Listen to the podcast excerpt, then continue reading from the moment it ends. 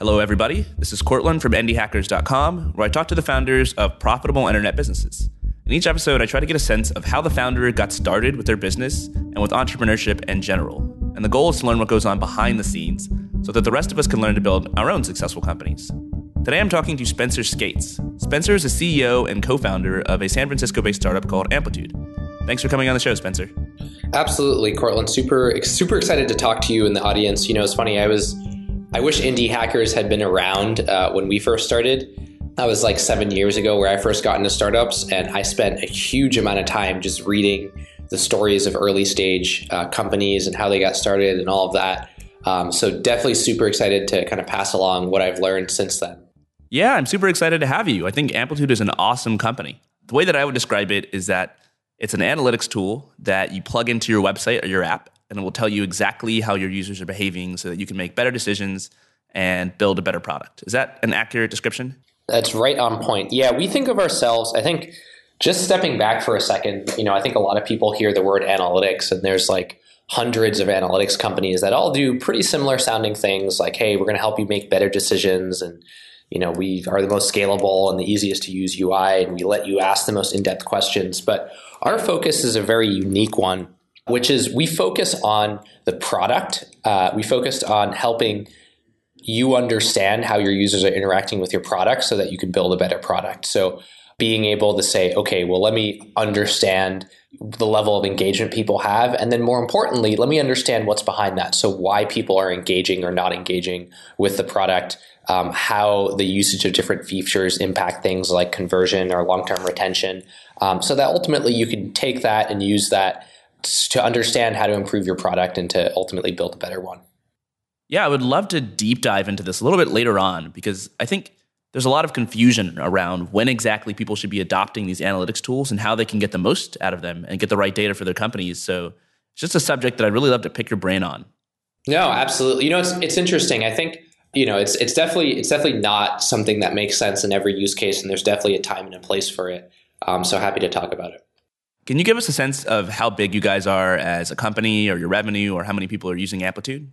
We have tens of thousands of uh, products that send us data. Um, and we have uh, hundreds of you know enterprise customers on the enterprise side. Uh, we've grown the company. Uh, we launched it four years ago. Since then, we've grown quite a bit. We have 100 folks that work here today. Um, we just raised our Series C of $30 million about uh, five or six months back. Uh, and now we're uh, you know on a trajectory to keep up and continue that growth. So we've done we've done pretty well over the last few years. That's a tremendous amount of progress to make in, in just four years. One thing I really want to get into is how you became who you are today.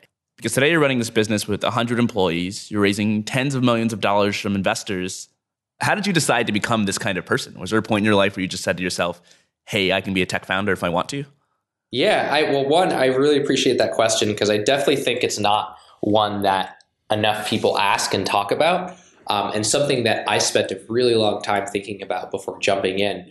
Um, so it actually started back uh, when I was in school at MIT. One of the things I realized coming out is that you could decide to do almost anything in life, you know, not and not that that's going to be easy or you can do everything, but you know, hey, you can play whatever character you know you want to play.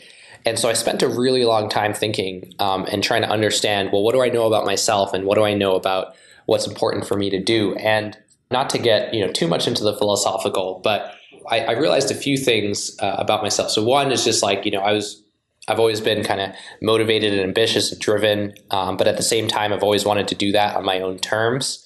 Um, and then the other big one was that you know I, I saw the people who were most successful in their life and I wanted to understand common themes. You know, what was it that really successful athletes or entertainers or business people or researchers or, you know, anyone in life, uh, what was it that they had in common? And and the one thing that the one the one big thread that stood that stood out to me was that they all were in it to do it for something beyond themselves and they, you know, really wanted to help other people. And so, you know, what my takeaway from that was, you know, I, I realized that, okay, well, hey, you know, I want to set up my life in a similar, similar way. And I saw a lot of people who were very unhappy with their careers and where they had gotten, you know, whether it's they had gone into medicine or something else. And, you know, they had chosen it because, you know, they thought it was prestigious or they thought, you know, their parents wanted them to do it or, you know, they felt that they could make a lot of money. Whereas on the flip side, the people who were the happiest and most fulfilled and, and the most successful were doing it because, hey, you know, they wanted to help other people or they wanted to make the world a better place or they wanted to to serve others. And so that was just a really, really strong, you know, thing that resonated with me when I was trying to understand, you know, what my role in, in life was. You know, I, I spent some time looking around and one of my takeaways was that the best way for me to, to create something that helps other people is is through building a company. And that was going to be the most impactful way that I could do that. Because if you look at who I was, well, you know, I was, you know, a new grad coming out of school, you know, I knew some coding. Um, I had seen other people take that path, and that was going to be the, the most impactful way I could help others. I, I looked at a bunch of different industries at the time. I, lo- I, was looked at consulting. I looked at finance. I actually spent a year in finance before coming out starting a company.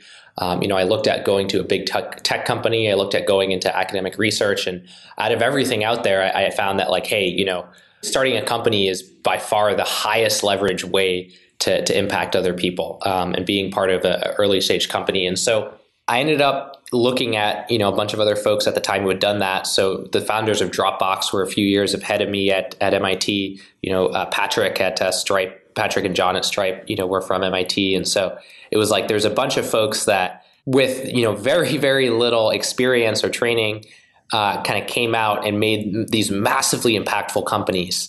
And so i said hey you know is this something i'm capable of doing? So i spent a long time reading lots of stories about uh, early stage startups. I read you know jessica livingston's founders at work uh, you know and a bunch of books like that. And after about a year of research i was like you know what like i think this is something i'm capable of doing and i could quite honestly dedicate uh, my life to, you know, for sure the next few years of my life, and you know maybe if if that works out the the longer term. So for me, it was really about okay, hey, how how do I make the biggest impact that I can?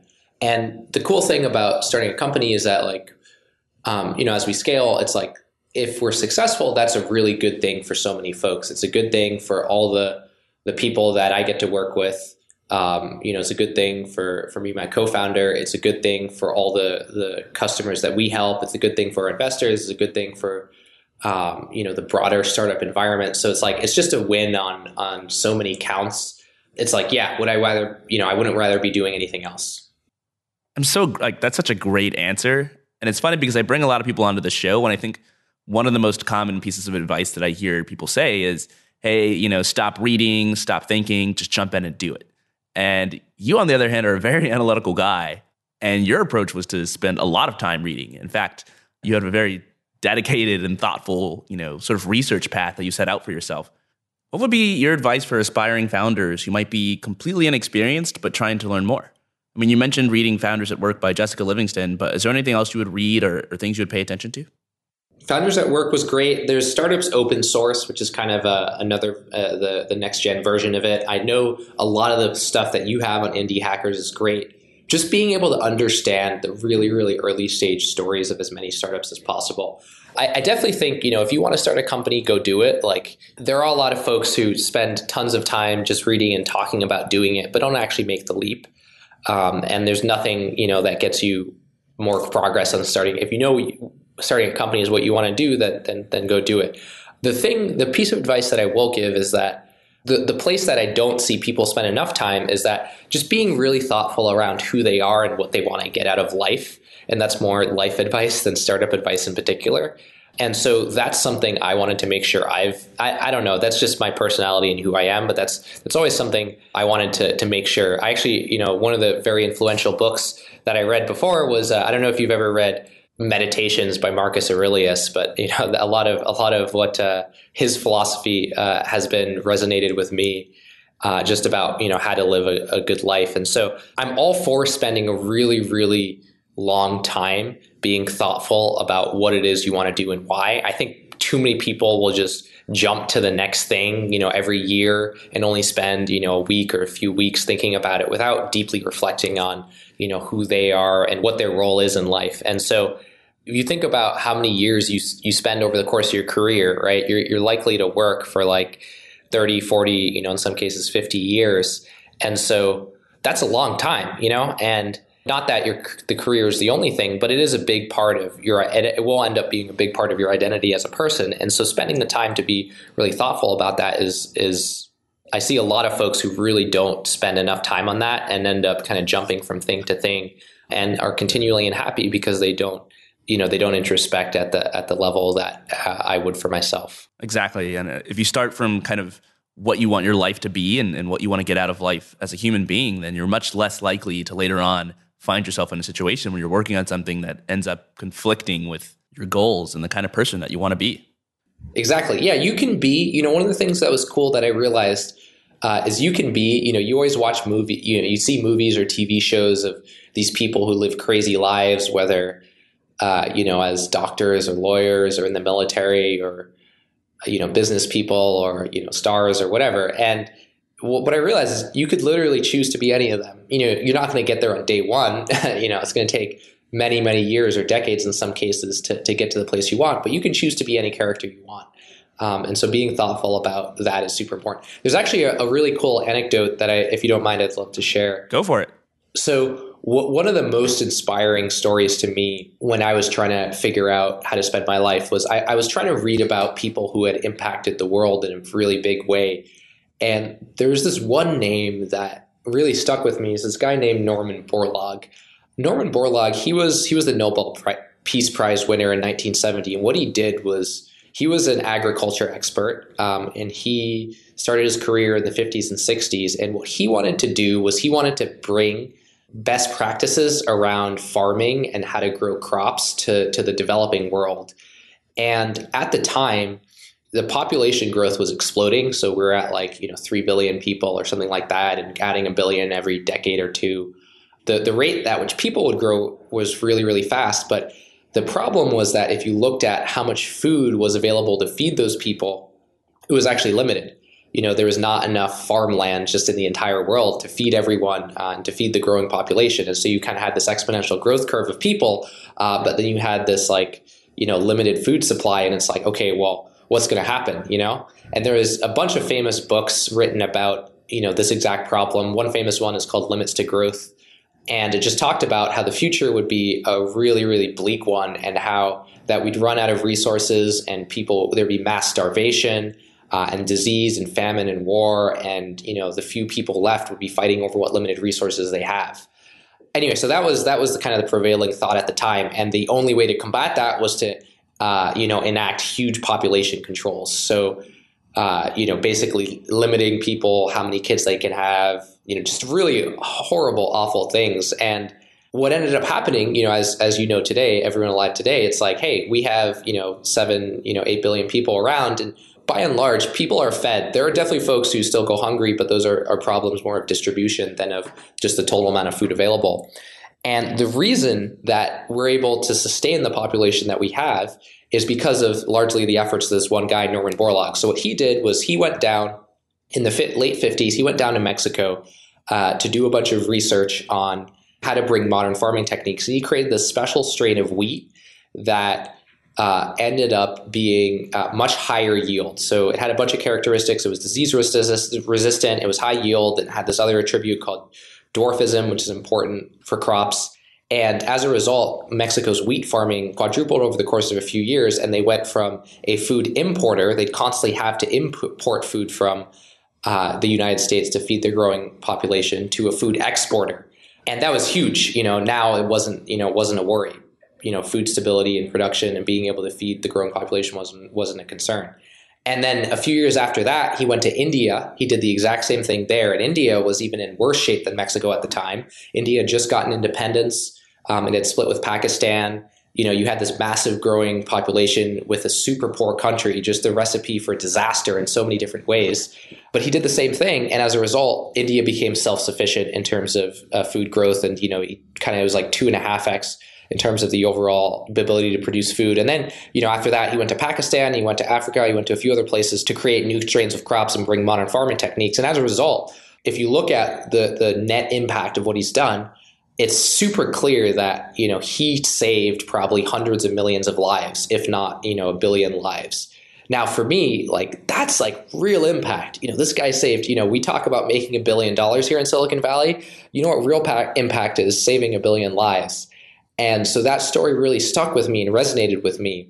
And, and you know, he got the Nobel Peace Prize in 1970, but you know, not many folks understand the sort of impact he has to both lots, you know, hundreds of millions of people, but you know, even more like our trajectory as like a human race and it's like whoa that was that was you know if i can have a tiny fraction of the impact that someone like that has had on the world that would be incredible um, and so you know it was like hey like yeah sign me up. Like i'll dedicate the rest of my life you know no question and i will be totally confident in that. And and and that's really important because i think a lot of folks go through life and they end up you know realizing what they want is very different from what they're doing. And so being able to find something where you can say hey let me dedicate my life to this without having any doubts about that or having any regrets about what you do is is super important and and a good way to find long-term success and so you know when i look at what we're doing here at amplitude definitely not on the nowhere near on the scale of, of an impact of someone like norman borlaug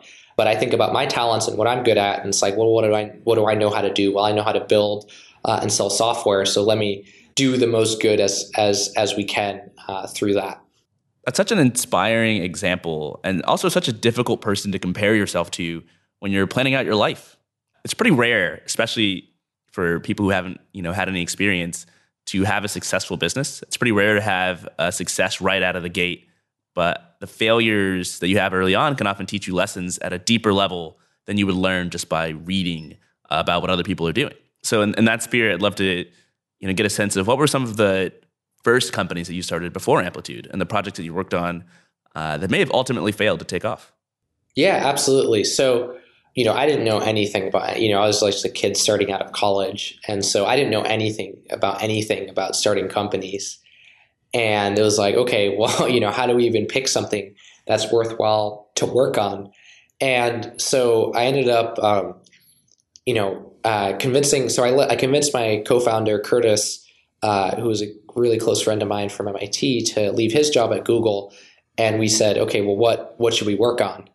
We worked on a bunch of different projects, but one of the first real ones to, to get traction was this one called Sonalight, Sonalight Text by Voice, and it was a uh, voice recognition application uh, that helped you send and receive text messages by talking to your phone. And the idea was that this was a safe way that you could interact with your phone while driving because you didn't need to press any buttons or you know look at your screen. You could just have a conversation with your phone and and send and receive text messages. We launched actually right around the same time as Siri, which was a really good thing for us because a lot of people were looking for for a similar uh, type of experience on Android.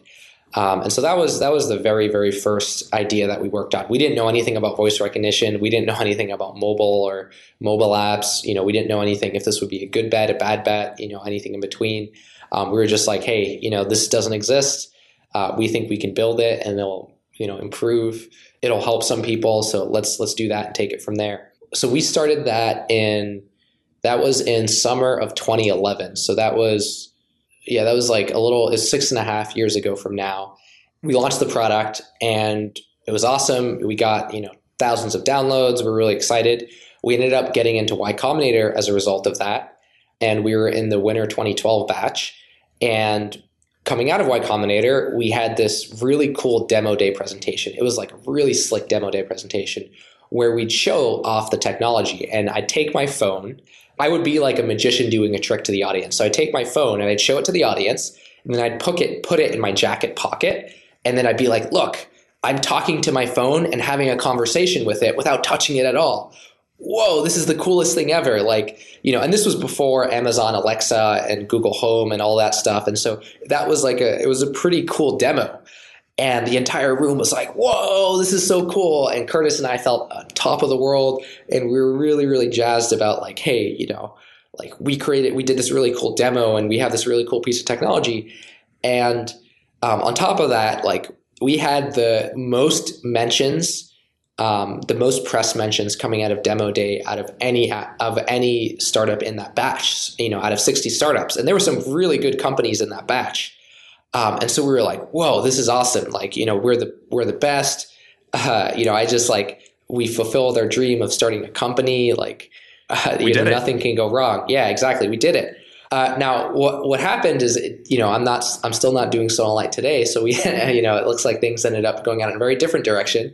Coming out of demo days, so we had uh, a lot of press, which led to even more downloads and more users. But what happened really quickly is users would not stick around in the product. Uh, they would use it; it'd be a cool tech demo. That you know, it'd be a fun piece of technology, but they would not integrate it into their day to day lives. You know, very very few people would actually continue to engage with the app for like more than a month. As a result, after all that press and, and all that users and you know the our user base actually started shrinking. And I, you know, we looked at this and we were like in panic. We're like, oh my God, what's happening? Like I thought like, you know, we're on this exponential curve and like, you know, it's no longer happening. Like what's going on here? And so because we were engineers, we spent a lot of time digging into the data and we really wanted to understand, okay, why what was going on. And we ended up spending about half our engineering effort because we were so, you know, yeah, we were facing like, after coming off this big high from demo day, we were facing like, hey, the, the death of the company in some sense because, yeah, users just wouldn't stick around. And like, I was like, oh man, like, you know, am I going to be a failure? Like, I had spent a year before this building startups up as this big thing in my head, and I thought it was going to be this really, really successful thing you know, my, my parents are worried that like, you know, hey, I gave up a good job in finance and all my friends are doing really cool jobs and at their companies and getting paid a lot of money and I'm not getting paid anything and you know I don't even have anything to show for it after a year of working on Sonalight and I was just in this really yeah really hard place where it's like you know I yeah I just don't know if like yeah it's kind of questioning okay what my purpose is um, and like if this thing is for me anyway, so so that was kind of going on, and we ended up doing this, uh, trying to understand. Okay, well, why was it that users were not retaining? And so we ended up. Unfortunately, all the tools on the market at the time wouldn't do this out of the box for you, and so you had to spend, uh, you had to, you had, we had to kind of build our own systems to do that, and we ended up finding out that the best predictor of long term, whether you'd retain in the app or not long term, was whether the voice recognition actually worked. And as it turns out, the voice recognition did not work that well. Um, so a good number of, like most users, actually would have a number of failed uh, recognition attempts within the application. Um, or they you know accumulate a, a, good number of failures over time and so after that happened after you got enough failures you wouldn't actually uh, you wouldn't actually continue coming back to the app because it's like, well, you know, I could try to have a conversation with my phone and send a text message, but it gets it wrong so often it's not even worth it. Um, and so that was the core of our retention problem. And then we looked into to voice recognition and we said, well, like it's going to be really hard to for us to just two engineers be able to improve the quality of the voice recognition. And so we were like, okay, well, like this doesn't make sense as an idea to work on. Let's go work on something else. And that was that was a hard moment because all those emotions that I talked about earlier kind of built up uh, in that moment, and and you know we weren't sure if we would be able. You know, it's like okay, we have one thing that didn't work out, and a bunch of side projects even before that that you know were were pretty hit or miss. And so, would we even be able to find something that we would be successful about?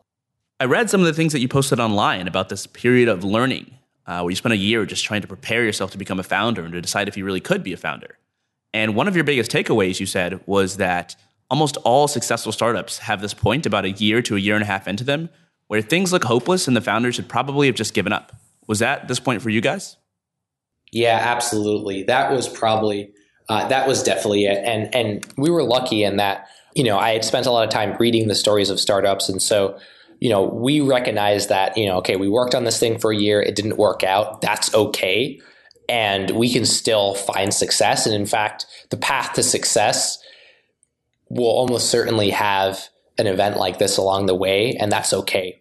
We ended up, uh, yeah, taking what we had learned uh, from building analytics, and you know, as we had showed it to a few people, and they had expressed interest. Uh, they weren't as interested in the voice recognition technology, but they were actually pretty interested in the analytics because they had the same problems in their product where they were really trying to understand okay, well, what creates a successful product and how can I understand how my users are interacting with it? that was a moment for us where we were like, hey, you know, I saw a lot of other companies that had gone through the same sort of failure. So the fact that we didn't have something that worked out, even after a year, was okay. And so if we were willing to stick it out for longer, then, you know, it'd be pretty likely that we could eventually find some sort of success. And so that was a kind of big uh, turning point for us saying that, okay, it's okay that Sonalight didn't work out. Um, let's go work on the, the, the next thing. Yeah, I think it's so helpful to have that realization before you get to that point as well. Because I think if you end up, you know, running into this road bump and then you talk to people and they're like, "Oh, don't worry, this happens to everybody," it's it's kind of small comfort. Versus when you're like preparing for that to be, you know, something that you run into and it happens, and you think, "Okay, I was ready for this." You know, it's just a matter of pushing through, you know, the admittedly very dark place that you're in and finding the next thing to work on. Courtland, I totally agree with you. I think even outside of startups, in a lot of businesses, I see you know, even if you're starting kind of a, like a restaurant, you know, it'll take it'll take a, a year of no success to actually find uh, to get to the place where where you have the potential shot at success later on, and that that is just kind of the the barrier to entry um, in my mind. I think it's interesting to think about sort of dichotomy between, on one hand, starting with the exact product that you want to build and having a very specific mission, and on the other hand, kind of stumbling into a really successful and promising business idea and then sort of having to grow to actually care about it over time. Do you think you fit more into the latter category since Amplitude was something that you guys really didn't start off building and you kind of just stumbled upon it? Yeah, absolutely. You know, definitely it was not like super intentional that uh, you know, it's it's not like we had this grand vision for what products analytics would become from day one. Um, we definitely have come to realize what the real opportunity is, and that like, you know, hey, the way people build products today is is pretty messed up, and that there can be a much better way for them to understand how to build a great product, and so that has come to us. But it took us, you know, it's taken us like five years to get there and to figure that out. Uh, and the really early on, we actually really focused on mobile analytics. That was the, the big focus of the company because we had saw, hey, mobile's growing a lot. The needs of people on mobile are pretty different from the needs uh, of the analytics tools that came beforehand. So let's create something custom for that. And that ha- that did not morph into, you know, it definitely it took a while for that to morph and, and shape into what Amplitude is now. And now we have uh, a vision of where we're going and like why we had the potential to have this massive impact. But especially at the time, we were just like, hey, this is an immediate problem that we see needs solving. Let's let's take a stab at it and see where it goes from there. So one of the, the, the interesting challenges with that is at the same time that you're trying to figure out what you want your company to be and what kind of impact that you want to have, you're also trying to solve like the very practical problems of growing and you know hiring. So what were the early days of Amplitude like when it was just you and your co-founder and what kind of concerns were at the top of your mind back then? Yeah, so the the biggest one that I think that we took away from Sonalight is we didn't spend enough time talking with customers. Like we did some user research studies where we just like had people use the application and see, you know, what worked and what didn't, but like we didn't really spend time getting to know our customers. We spent probably 95% of our time building and engineering things and we spent very little time interacting with customers. And so when we started amplitude it was like all right let's change that and let's flip that. And so let's actually see if we can spend too much time talking to customers. Because everyone says you should talk to customers more. Let's take let's take that to the extreme you know let, us see if we can talk to if it's possible for us to talk to customers too much so before we built anything we said okay for the first month let's make the goal, let's set ourselves a goal of talking to 30 people who could potentially be customers of the software. Not build anything, not have anything to demo, not have any product. Let's just get out there and talk to people who have this problem. And that was huge. That like did a bunch of different things. One, it gave us much more conviction that you know if we built something it would be useful two it really helped us understand what was it that frustrated people about existing solutions i remember back then the big name in mobile analytics was flurry and there were all sorts of issues with Flurry about the data being inaccurate and not being in real time, the sorts of reports that you were able to get out of it being very limited. That it convinced us and it gave us a path to say, hey, we know if we solve these problems that there will be people that will find this useful and be willing to, to pay us money. That was a big change. And so we started off, uh, yeah, just talking to people before building anything. Uh, once we did that, um, you know, we it was an iterative loop for about a year after that, where we alternated between uh, talking to, to prospective customers and then we built what they asked, and then we gave it to them for free. And then we asked them, okay, well, what would make this really useful to you? So then we went back and we built that.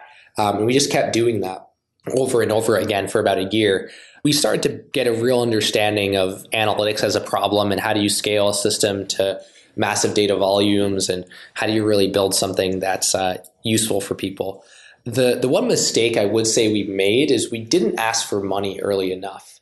And so we'd end up spending a lot of time building some something for someone when they didn't really value it. And I, so that would be the I think it was it was definitely great that we got out there and, and, talked to a lot of prospective customers. But the the one really big mistake is we didn't ask for some amount of money. You know, you don't have to ask for much, but just some amount of commitment from their end that they value it. You know, even like fifty or hundred dollars a month, you know, would have been uh, a really big deal. Um, and that would have allowed us to focus in because we spent the one the one big mistake is I would say we spent a lot of time building for people who didn't really have as much pain as we thought they did. They'd say they had the pain, but when it came time to like, okay, well, let's actually see how much you're willing to pay to fix this pain, well, nothing at all. Okay, well, we probably shouldn't build for you. Um, let's go spend time talking to other people. And I think we were kind of so afraid that like, you know, nobody would want our product that we weren't willing to to say no uh, to people who we should have said no to. So that was the one mistake. But you know, it was uh, you know we probably could have gotten through that that phase faster if we had gotten in front of that. But it was fine. You know, we ended up uh, doing this really good loop of of uh, you know building, giving that to more people. Taking their feedback and building more, and, and so on, until we had, uh, you know, something valuable as an analytics product. All the insights that you just said are so valuable and so important to have and it goes back to what I was saying earlier, which is that you can spend a lot of time reading stuff. And I totally advocate, like, I'm analytical as well. I think you should read things and you should be prepared for what's to come.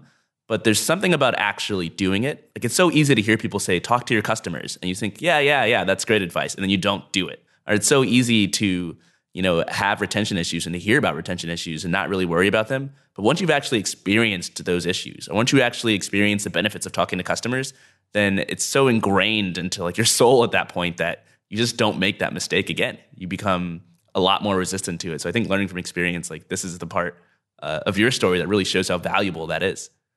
Yeah, absolutely. I mean, there's definitely a lot that we got wrong. You know, in firstly choosing Sonalight as an idea uh, and going through the ups and downs of that then you know we definitely could have been a lot faster in starting up amplitude but there was no real way for us to understand that and internalize that and appreciate that without having to go through that as a failure you know if, if you just told me at the time hey you should spend 50% of your time selling the product and asking money from customers i you know i wouldn't even have known how to do that and it was kind of going through the pain of not being able to do that that you know eventually led me to like okay let me systematic like let me really step back and see what it would take to uh, to fix this as an issue. I think what's also cool is that like you guys are so conscious about understanding where your weaknesses were and sort of almost overcorrecting for them. When I started Indie Hackers, for example, I had a very similar situation where I looked at everything I'd done in the past and thought, geez, Courtland, you spend way too much time coding and you can get so sucked into the coding that you don't do anything else. So I'm only allowing myself to work on an idea that involves very little code so that I won't even be able to fall prey to that problem. No, that that's absolutely right. Yeah, I, I, think just having the ability to look at what you've done wrong in the past, and of course that requires having past failures and experiences, uh, and then you know having the discipline to correct for them is, is extremely underrated. One thing you mentioned was that you were going through this loop for about a year, where you would talk to customers and sort of build these things for free uh, and see how they reacted. Were you consciously going through this loop, or was it just something you sort of ended up doing? Oh, absolutely. It was it was definitely a conscious decision. It was like so the thing about great engineers is that if you're an engineer, like your natural instinct is to solve a problem. And so if someone says, "Hey, I have a problem doing this," you're just always like, "Hey, I can fix that for you. Let me let me build something that that can help solve that." And so that part is easy. And all you have to do as an engineer to add on to that is like, okay, well, go talk to customers. Um, the only asterisk I would add have added in this case is ask them for money as well. You don't have to ask them for a lot, but just ask them for something and like, you know, just alternate between those two things. And if you keep doing those two core things really well, if you, you know, understand what people's problems are and then build something to solve them and you do both of those things really well, then like yeah, that is the core like motion of success for for any, you know, software business.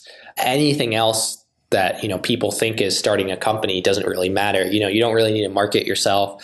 Uh, you don't need to have like a a great product strategy or you know the perfect messaging or you know hey like i need to sort out all these things on, on my finances. Like it's like no no no. All you got to do is build the product sell it build it sell it build it sell it. Like that's it. Like that's the core. When you're very very early on that's the core motion that will lead to to building a successful company. It's such like a simple model for an, an engine that will run your company and i think it'll appeal to a lot of developers out there who don't necessarily want to spend a lot of time doing other things that might end up being unnecessary for them to learn. Yeah. If you're an engineer, the only thing is get in front of customers. And then if you can ask them for money, I definitely wish I had, but at least get, getting in front of customers is a million times better than not. So, how were you guys funding yourselves during this entire period of exploration and building? Were you still living off of the, the money that you got from YC the year before, or did you guys raise additional funding? We we we raised a tiny amount of additional like it was it was not much. It was like 70k of additional funding. So we curtis and i were lucky in that we had saved up a bunch of money from the year. He was at google for a year and i was in finance for a year and i had managed to save up some we both managed to save up some money from from those experiences. And so we were able to to, to live on that plus the money that yc had given us. Uh, in fact we didn't even pay ourselves salaries for about uh, the first two or three years. I can't even remember. It was like two or three years before we even started paying ourselves anything, and it wasn't even that much when we got to that point. So we had just we had just you know saved up the money from the the jobs that we have, and both Curtis and I were relatively frugal people. You know, we were just very cheap on the apartment and you know on our lifestyles and you know on everything that uh, and we were very both also lucky not to have any debt from student loans or anything else and so as long as we didn't spend you know a lot of money uh, we could sustain ourselves just based on what we had saved up. Yeah, that's such an important thing to do because you just give yourself a bunch of extra chances to succeed that you wouldn't otherwise have if you were eating through money so fast that you had to, you know, quit in six months or three months. That would be my one piece of advice for, you know, if anyone feels really passionate about starting a company and wants to do it, I would say do it. The one exception I would say that, you know, you, sh- you should probably strongly consider not doing it is if you have a lot of debt for whatever reason, or you just you don't have you're not able to to to live. Um, you know, you have debt or bills or whatever else you have to pay off, and so that that's kind of the one exception I'd say to of the rule of you know start a company if you want to start a company. It's one of the cool things about being a programmer too, and why a lot of programmers end up becoming tech founders. You know, in addition to the obvious reasons, because if things don't work out, you know, you've got a solid skill set that you can always kind of fall back to Absolutely. Yeah. Especially as an engineer, like, yeah, absolutely. You, you don't have anything to, to, you, you have no reason to worry about like not being able to, to find a job or find opportunity. So one of the cool things I think about your story and the success that you've had with Amplitude is that analytics is an extremely crowded space. I mean, you mentioned this earlier that you know it seems like there's new analytics tools popping up all the time. And even on this podcast, I've talked to Josh Pigford at Baremetrics. I've talked to the guys behind Segment. I talked to David Darmanin at Hotjar and you at Amplitude. And you guys are all doing extremely well despite kind of the fierce competition. Uh, why do you think that is? And, and, how worried were you about your competitors early on when you were first starting? So we're not. Uh, I mean, we're always paying attention and, and all of that. But, you know, for us, it's like as long as we're solving problems for our customers, then you know you don't really have anything to worry about for competition. Stepping back, I think one of the mistakes people make is you know they use pre-existing terms to kind of bucket everything into a market. So there's a you know people think of it as a market for analytics when that's actually a really deceiving way to, to looking at what's going on because analytics is just a tool to help you accomplish something else. No one gets out of bed super excited to work on analytics for the sake of analytics once you start thinking about, okay, well, how is the analytics used and why is it used? There's actually very few people that we compete directly with. So within the realm of product analytics, you know, when you think about helping product teams build a better product, you know, we think of it, you know, while there are hundreds of companies in analytics, you know, we think of ourselves as the only one or one of the only ones out there that does product analytics. And so while yeah, analytics is like there's hundreds of companies within, you know, for the sol- for solving the problem of the product team, there's very very few. And so if you can understand that like hey, I'm solving this person's problem in this very specific way um, that other folks are not and you know they, they're coming to me because i'm the best thing for them then you know it's not really like uh, you know yeah you just don't worry about the competition it's kind of like I, I think of slack you know and slack is a great example of this you know if you think about messaging tools there are you know hundreds or thousands or probably even more than that of messaging tools and applications out there whether it's email uh, text message or uh, or things like WhatsApp or you know chat uh, chat applications or you know HipChat with uh, from Atlassian. You know there, there are there are hundreds or thousands of messaging tools out there, but that's not the problem that Slack solves. Slack is really focused on helping teams collaborate better, and they think that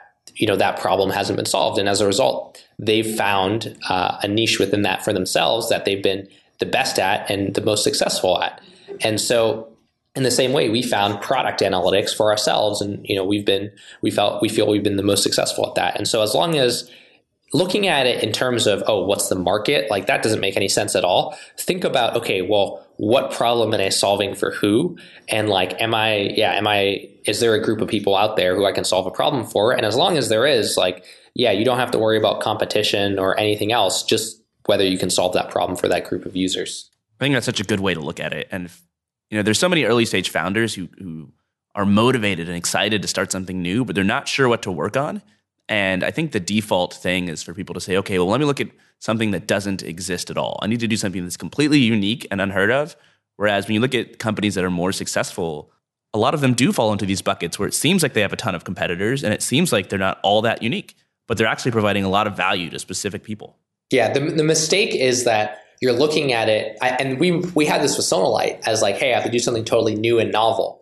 And the way to look at it is instead is like, hey, I have to solve a problem for someone that is not solved for them right now. If you look at it from that perspective, then yeah, man, people's wants, Courtland, people's wants are unlimited. Like humans will always want more stuff. And so as long as you you know have something that they as long as you can solve a problem that they have that hasn't been solved for them that yet then you're in great shape yeah and it, it kind of goes back to the the story you told about the guy who kind of revolutionized farming and helped so many people. I mean farming wasn't exactly new. It wasn't like he was inventing something that no one had ever even conceived of before. He was taking things that worked in one place and, and bringing them to other people who want something similar. Exactly. He solved the problem of hey we don't have enough food and food production within the developing world. That's the problem he solved. And you know, a lot of the farming techniques he used in terms of creating uh, crops that were high yield and robust and uh, you know disease resistant had already existed within the United States and, and, Western Europe and a few other places, but he was taking those solutions to places that hadn't solved that problem yet. So as long as you're solving a problem for somebody somewhere, that's all that matters. So let's talk about analytics for a little bit. And I know you're biased because obviously you run Amplitude, but what's your philosophy on how people should use analytics tools and get the most out of them, especially early stage companies who might not, you know, be in a place where they have a product that's even worth making incremental improvements to? So I'd say the first thing is before we even talk about analytics or anything else, the first thing is make sure you're talking to your customers. And that's even something that we still do today here at Amplitude. If you look at how our own product team spends its time, they actually spend way more time talking and interfacing uh, with our customers and prospective customers than they do in analytics. We still, we definitely use analytics quite a bit internally, but we spend even more time talking with customers. So if you're going to choose only one thing to do when you're early on, talk with and interface with your customers. And I just want to interrupt here for a second to let people know because I know we keep saying talk to customers, but for some people it's not obvious why uh, you need to do that. You know, and my take has always been that well, as a founder or a creator or a product person, you don't know exactly what people find valuable, and it's very difficult for you on your own to just sort of magically come up with all of the answers, right? And so when you talk to people, you're actually learning what they value.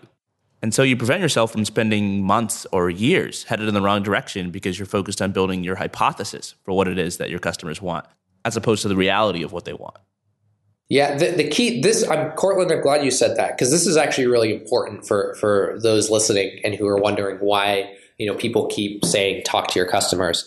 The really important thing to understand the difference between when you're at another job or you know whether you, when you're at school you know doing prop you know working on things is that in the world of, of startups and you know business the problems are not well defined And so defining the right problem is a job and super important in itself. And we have the saying here at Amplitude, which is that product's job is not actually to come up with a solution. Product's job is to define the right problem.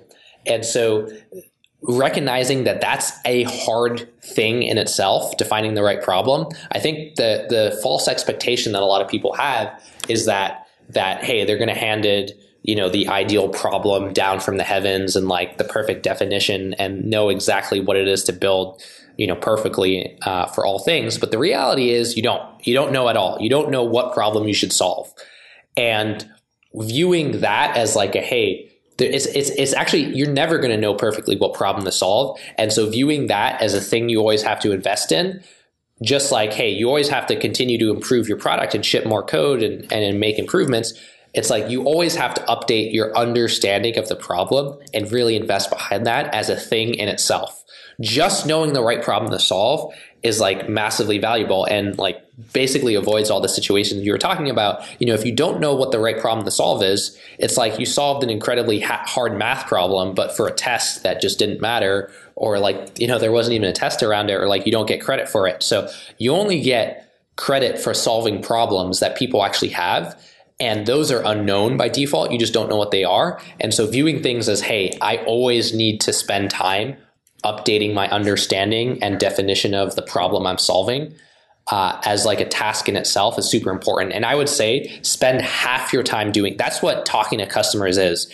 Um, that's what sales is. Sales is uncovering the problem of the person you're talking to. You don't know that by default. And so spending you know, I, I would view it split your time between the two. It sounds crazy to spend half your time defining the problem, but that's actually how you should think about it. Spend 50% of your time talking to customers and def- to update your understanding of the problem and define the right problem, and spend 50% of your time solving it. Because the worst is you define a crappy problem that nobody needs to solve, and you spend 95% of your time spending the wrong problem. So that would be the challenge I have to anyone who's starting a company uh, from an engineering background is to spend half their time defining and understanding the problem they're solving. I think that's such a great way to look at it. And I liked that you mentioned sort of the misleading experience that you get by being an employee at a bigger company or being a student where yeah you're, you're handed problems you're handed well-defined problems exactly you're handed these well-defined problems and there's this entire layer that exists between you the programmer who's implementing the solution and the people who are actually talking to customers and understanding what problems customers have. And it's easy to fool yourself into thinking that you understand that. Exactly. That's exactly right. So, first of all, companies need to understand uh, their customers and talk to their customers. But what else can they get out of out of analytics tools? Because I think the most common thing that I hear from founders, especially the founders of early stage companies, is that they set up their Google Analytics, they set up Segment, they set up Amplitude, they set up whatever tool they're using, Mixpanel, and then they don't know what questions to ask, or they kind of just look at the metrics and they don't really change how they're building their companies. Is there such a thing as being too early stage for analytics, or are they just using the tools wrong? I'd say if you're already talking to customers and you have a few thousand users or more, like on a, a daily or, or, weekly or monthly basis, then that's the right time for you to start, start using analytics. If you're earlier than that, if you only have a few hundred users, or if you're not talking to your customers yet, don't use analytics. So that's uh, even as an analytic, you know, this is coming from an analytics CEO. So uh, you know that uh, even with my biases, that's what I'd say.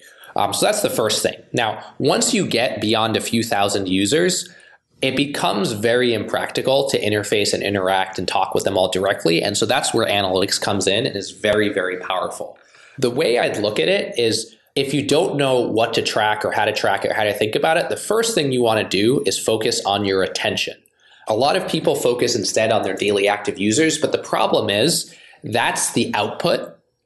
The input to that is your product and how good your product is. And the best measure of that is the retention of your customer base. And so, someone basically, someone's the way to view your users is someone has taken a lot of time and gone out of their way. And out of all the things in the universe, they landed on your thing and they found your thing to solve their problem or what they think solves their problem. And they started trying it out.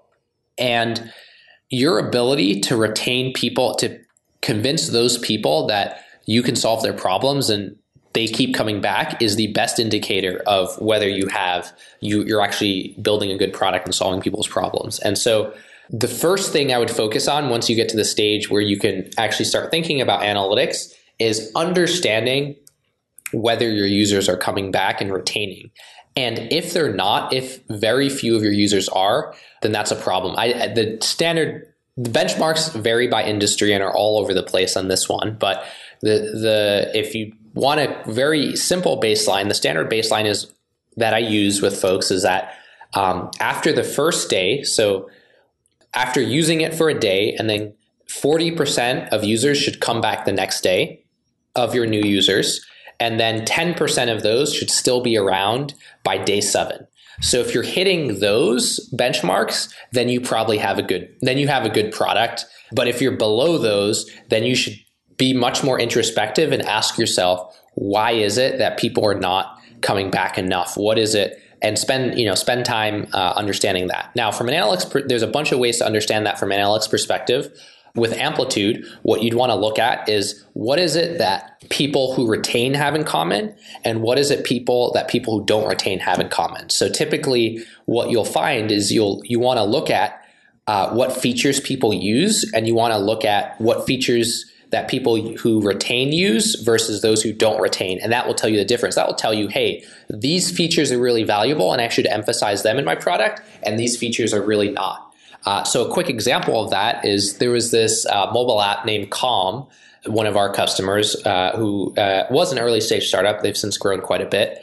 And they wanted to understand this exact same thing. They wanted to understand how can I improve my retention. Uh, they looked at a bunch of different features that people used and they found a really interesting feature. They found this one feature that if you used it, you were three times as likely to retain long term as if you didn't, you know, as as as if you didn't use it, or if, if uh, for the baseline. But the interesting thing is only one percent of their user base actually used the feature.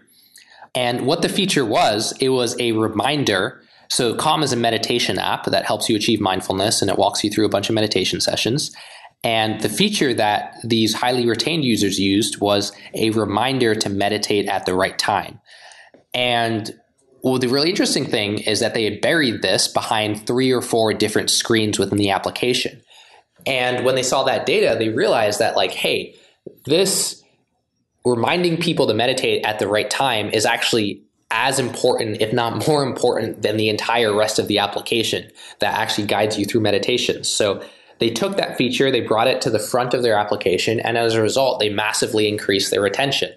And that was huge because they, they created a better product from understanding what features were really valuable uh, to people. So that's a really small example of the process of how uh, to go about uh, using analytics and product analytics to, to create a better product. I'm really curious about those numbers that you got 40% retention by day two and 10% by day seven. Did those numbers come out of your personal history building products, or is it something that you've noticed and analyzed and working with Amplitude customers and trying to help them? It's actually been around since before Amplitude has existed. This is this this came from the gaming gaming industry, which is a pioneer uh, with it has been a pioneer with analytics. If you look at some of the, some of the stuff that say Zynga did, uh, you know, in 2011 or 2012, um, they were very much thinking about all these different things and it's been since reinforced by a lot of what we've seen uh, with the products that we work with. And if that, you know, you have less retention than that, you really want to focus on increasing that and nothing else. Um, but if you have more than that, you know, that's when other things can become higher priorities. So yeah, that that's just that's kind of like one of these analytics industry standard benchmarks that uh, you know we've seen and we've found to be true. So we're running uh, kind of toward the end. I've got a couple more questions for you if you've got time. One of the first is that I saw an interesting talk last year by Gail Goodman, uh, who runs this company called Constant Contact. And her talk was The Long, Slow SaaS Ramp of Death. And she was basically talking about how at her company, they constantly had to find new growth channels because whenever one started working too well, they would eventually sort of exhaust it and hit the point of diminishing returns. Has that been true of you guys at Amplitude? Because you guys have grown so much. I mean, the number of products you have sending you data and employees you have at your company, you have to imagine that you've been through several stages. Or has it been just kind of one smooth, uninterrupted path of growth for you guys? It, it definitely has been where we've had to find new growth channels. I think one, one of the things is that like we're less sophisticated than you might think at finding channels for us to grow. Um, and we're still, that's still something we're trying to understand. So we've had really good success um, with two things in particular. um, over the last year or two. Uh, one of them is just reaching out directly to folks. Um, so reaching out to folks who have product analytics as a problem and just sending them an email and just saying, hey, like, you know, are you having any of these issues? You know, if so, we'd love to talk more. Um, and then the other one that we found to, to be helpful is uh, what we call uh, product analytics summits, where we just where we spend a bunch of time hosting event that teaches people the basics about product analytics and what product analytics is and, and some examples of how to do it. Um, so those have been the, the two that have been uh, most successful for us in, in recent history. I definitely think it's something that, you know, I'm not an expert at. I think, uh, you know, I'm, you know, I, I came from the, the, you know, build and sell that, that those are the two things that, that I know how to do really well. And so that's something that, um, we're, we're still developing uh, our good ability to do. But it's ab- absolutely true that, you know, the thing, the way that you get, you know, your first 10 customers can be pretty different from the way that you get the next 100 from the next 1,000 and so on. I think it's, it's, uh, especially as you get bigger, there's no playbook for exactly how you're going to grow your particular company and acquire the users that you want. And you always have to sort of be experimenting and trying new things. Actually, one of the, the one of the comments I do want to say on this is, I think, you know, one of the funny things is I don't know if you know Dropbox has this referral program where if you refer someone, you get more space. I don't know if you're familiar with that. Yeah, Courtland. it's super famous. Everyone tried to yeah, emulate so it for years. Every yeah, exactly. So everyone's tried to emulate that, and I don't think I've heard of a single other instance where that has worked. And my big takeaway, like I remember, like yes, there was I was at a, a panel of Y Combinator founders a few months back, and everyone had said how you know people asked the question that you did and were about you know what channels are successful and everyone said hey they've tried out the dropbox referral program and it didn't work for their product. And my takeaway for that was that the way that you reach your audience is just so different by industry. It's almost it's good to know what other people do but it's it's impossible to just take what has worked for another company and and customer and user base and apply it to your company and so you just need to figure out, okay, what are effective ways to get in front of people who have the problem that I solve? And that's very, very different. Um, the channels that you're going to use on that are very, very different. So don't try to be Dropbox. You know, don't try to be Amplitude. Just try to be you. Sage advice: be you. I usually end these episodes by asking uh, you to give advice to early stage founders, but I think you've given a ton of advice.